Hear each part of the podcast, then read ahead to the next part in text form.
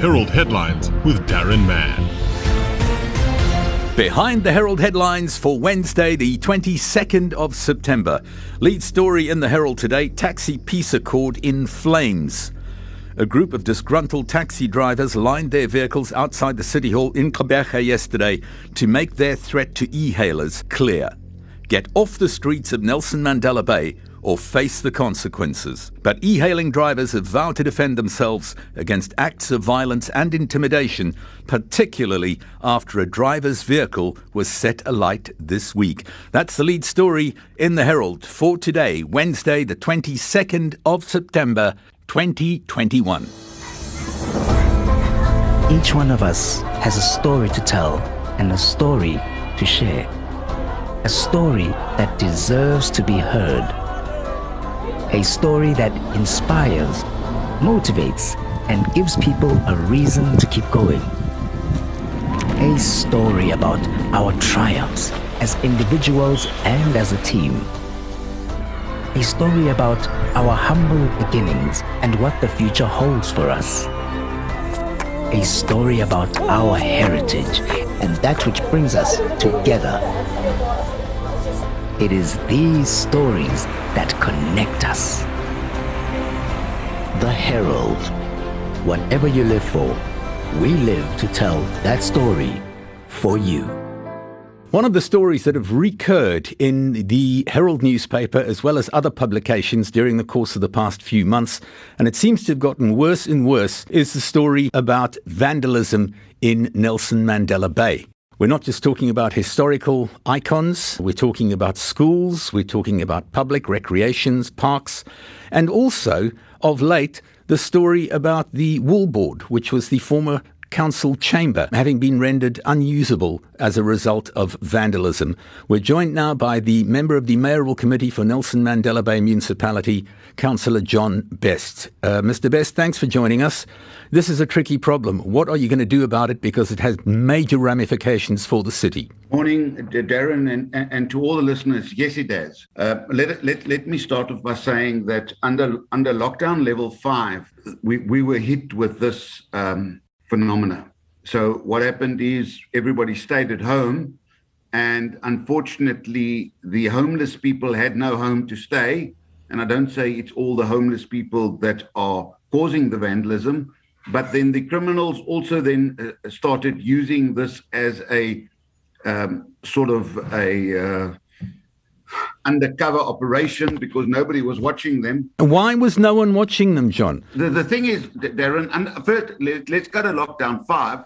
Um, most people, except the, which which would have been then the South African Police Service and the security services, would have been um, out out on the streets. But I just want to put it into perspective. You know that we have close on four thousand. I'm just talking about the municipality. We have close on four thousand. thousand municipal facilities, and we only have a capacity to guard one hundred twenty-three of them, because that is where, because of the movement. So when there was movement every day, there wasn't a problem, because you would see if something was wrong. But now everybody was locked up in their homes and nobody was really seeing what was happening. And we we then started seeing this when the substations were being vandalized, because now people didn't have work. They they needed to get some kind of income, and they were vandalizing the substations for the copper. And we then realized that we have this massive, massive problem. And uh, subsequent to that, we've had several meetings, and we have put uh, some measures in place, which I'll gladly share with you. John, my problem here, though, is that it goes beyond substations. The one of the greatest public facilities that Port Elizabeth, Nelson Mandela Bay had was the Saint George's Park swimming pool. No copper pipes there. The water's even gone.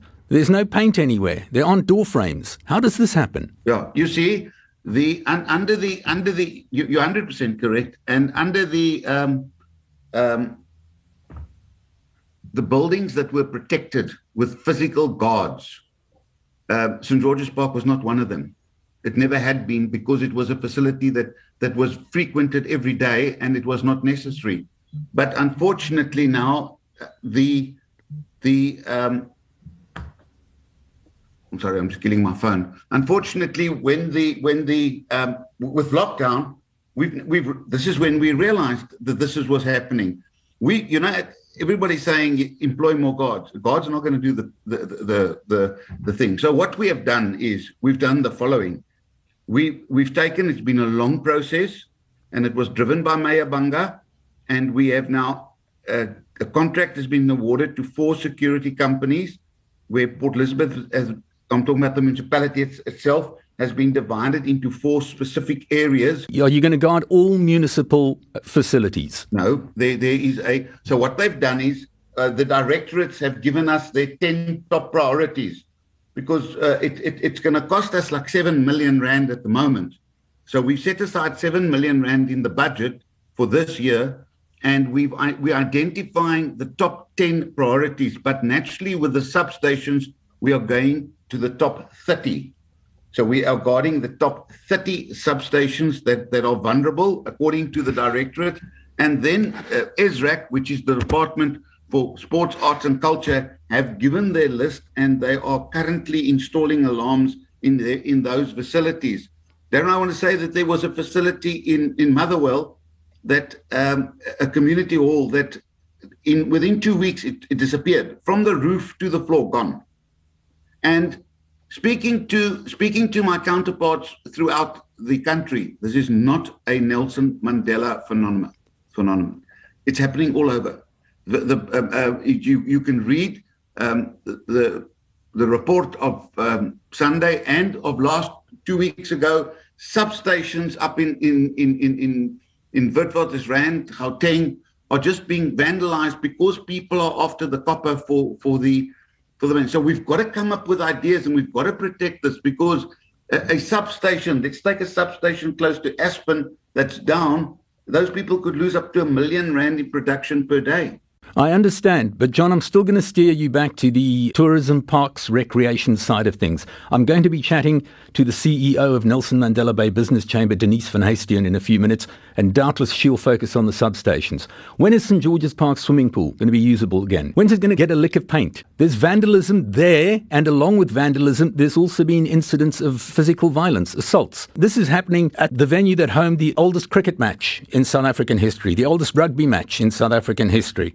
And it just seems to be going to rack and ruin, and nothing is changing. Yeah, Darren, just, just to tell you, yesterday there was an operation um, which the M M C for Public Health and the security services of us, the Metro, went and uh, they cleaned up. Um, they, they cleaned up the, the area of um, Saint George's Park, not for the first time, and they removed all the homeless people that there were.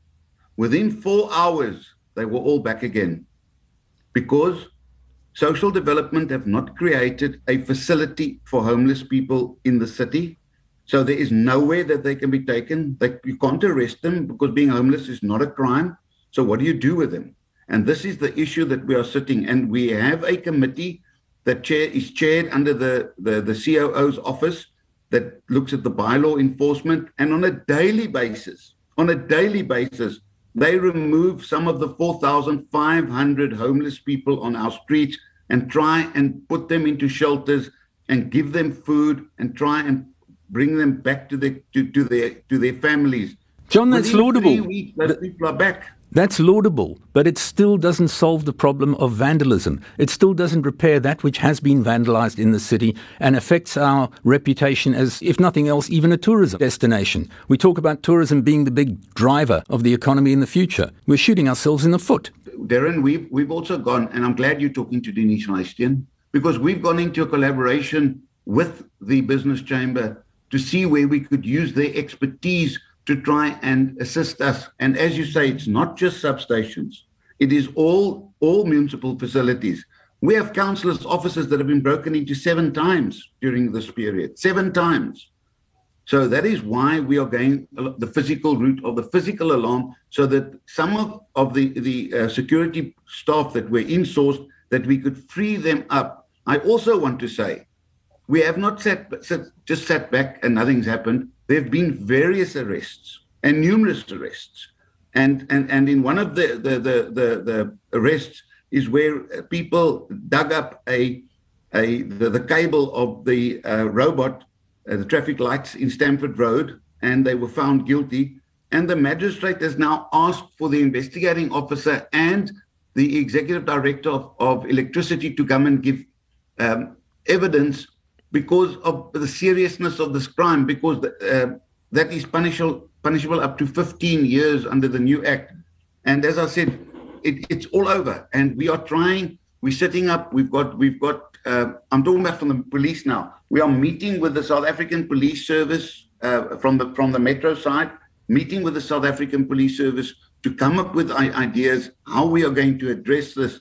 But honestly, um, yeah, regarding regarding uh, Saint George's Park, um, which falls under the ESRAC, the, they are uh, doing it. I do not know what they're doing about the pool, and I think that uh, it would be good if you could get the, the M M C for for ESRAC to, to respond on that, because I don't have the the their, their, their vision or their facts what they're doing. My, mine is that we must look after and see if, what we can do to protect the facilities now. All right, John, we're going to leave it there. But as I said, it goes beyond substations, from libraries to sports centres, public pools, buildings around the airport, and even schools being destroyed and carried away by vandals brick by brick. And the citizens of Nelson Mandela Bay look to their leaders to solve the problem, that it doesn't carry on, and also to repair the damage that has been done. Thank you for your time this morning, member of the Mayoral Committee for Nelson Mandela Bay, Councillor John Best. We're going to be catching up with the C E O of Nelson Mandela Bay Business Chamber, Miz Denise Van Hastien, in just a moment. Thank you, John. Joined now on Behind the Herald Headlines with Darren Mann by the C E O of Nelson Mandela Bay Business Chamber, Miz Denise Van Hastien. Denise, good morning. We're talking about the scourge of vandalism, which is just getting worse and worse around our city. How are you? I'm fine, thanks, Darren. Thanks very much for inviting me to chat to you today. I'm very pleased to have you join us as well, particularly to talk about the business angle and the effects that vandalism have. With Councillor John Best a little earlier, we were talking about public facilities, libraries and so on. You represent business in the city. What sort of effect is vandalism having on business, and what sort of solutions can be put in place to stop it from occurring? Yeah, so vandalism has been a major problem, especially since um, the advent of COVID. We've noticed a massive increase in, in vandalism of infrastructure. And one of the particular areas where we are focused is on um, substations and cable theft. Um, it's unbelievable. People are even stealing infrastructure inside the substations. And um, the problem with this cable theft as well is when that happens, it uh, causes uh, manufacturing operations and businesses to go down. And we, we've even had one of our member companies going down for more than a week where they were unable to produce because of this issue of cable theft. Possible solutions in the pipeline. How can this problem be addressed? We can't allow it to go on. No, we, no, we can't, because, I mean, we need, as business, we need to operate in an enabling environment, and we've got every possible challenge you can imagine. We've got a water crisis, and then you have a lot of electricity challenges, and it's not just the cable theft. We've got power surges, you know, at, and the cost of electricity and so on. So we, as business, we actually got together with um, some of the stakeholders, including the municipality. We have an electricity task team, and we looked at what solutions could be implemented. And the outcome of that might seem a bit extreme, but what we're in the process of doing, and it should be finalized within the next few days, is we're signing a memorandum of understanding with the municipality, which enables companies to take over and adopt substations that are in their area of operation. So essentially that would um, entail them extending their security from their own operations to those substations so that they're able to guarantee ongoing supply to their operations. So it's quite extreme, but um, but we need to do that in order to ensure the continuity of business operations.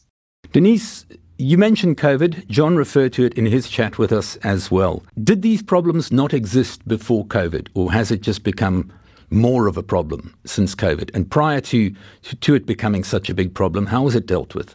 Well, it's, it's been an issue for a number of years, but it seems to have escalated since COVID happened. So I think with the advent of COVID, you've seen a relaxation, and And I think, you know, basic law and order is obviously something that, that's critical, but somehow this it seems to have created a gap for these syndicates to to really um, escalate uh, what they're doing in terms of crime against business and against the community. Can you tell me the Memorandum of Understanding, which you're about to enter into, ideally kicks in when? From the first of November, first of October? What have you guys got in mind? Well, we, we've been it's, we've been working with our lawyers and their lawyers, okay. and we, we've now aligned on the content of the M O U, and I'm hoping that we'll sign that over the coming days, which means probably during the course of next week, Um, we could start moving ahead um, on this initiative. So the companies that are interested, and we have a number lined up already, then they would interface directly with the municipality then to make those arrangements for their substations. Denise, what immediately jumps out at me is the possibility of a clash,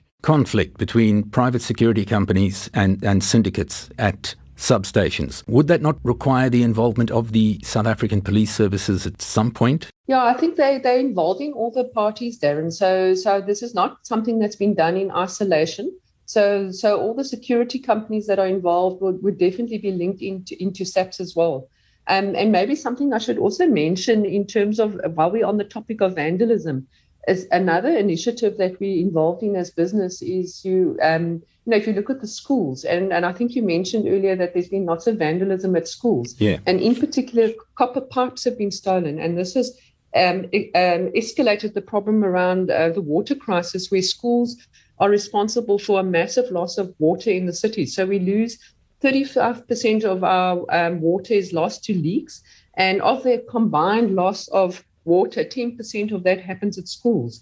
So we've also, as business, we've been adopting um, schools where we've actually gone in and we've uh, sorted out the plumbing and replaced the copper with other types of um, materials, and um, you know, so that we can also uh, uh, reduce the water loss. So that's also another outcome in terms of vandalism and the impact it has. Let me ask you, in terms of overall challenges faced by business in Nelson Mandela Bay, where does this one rank?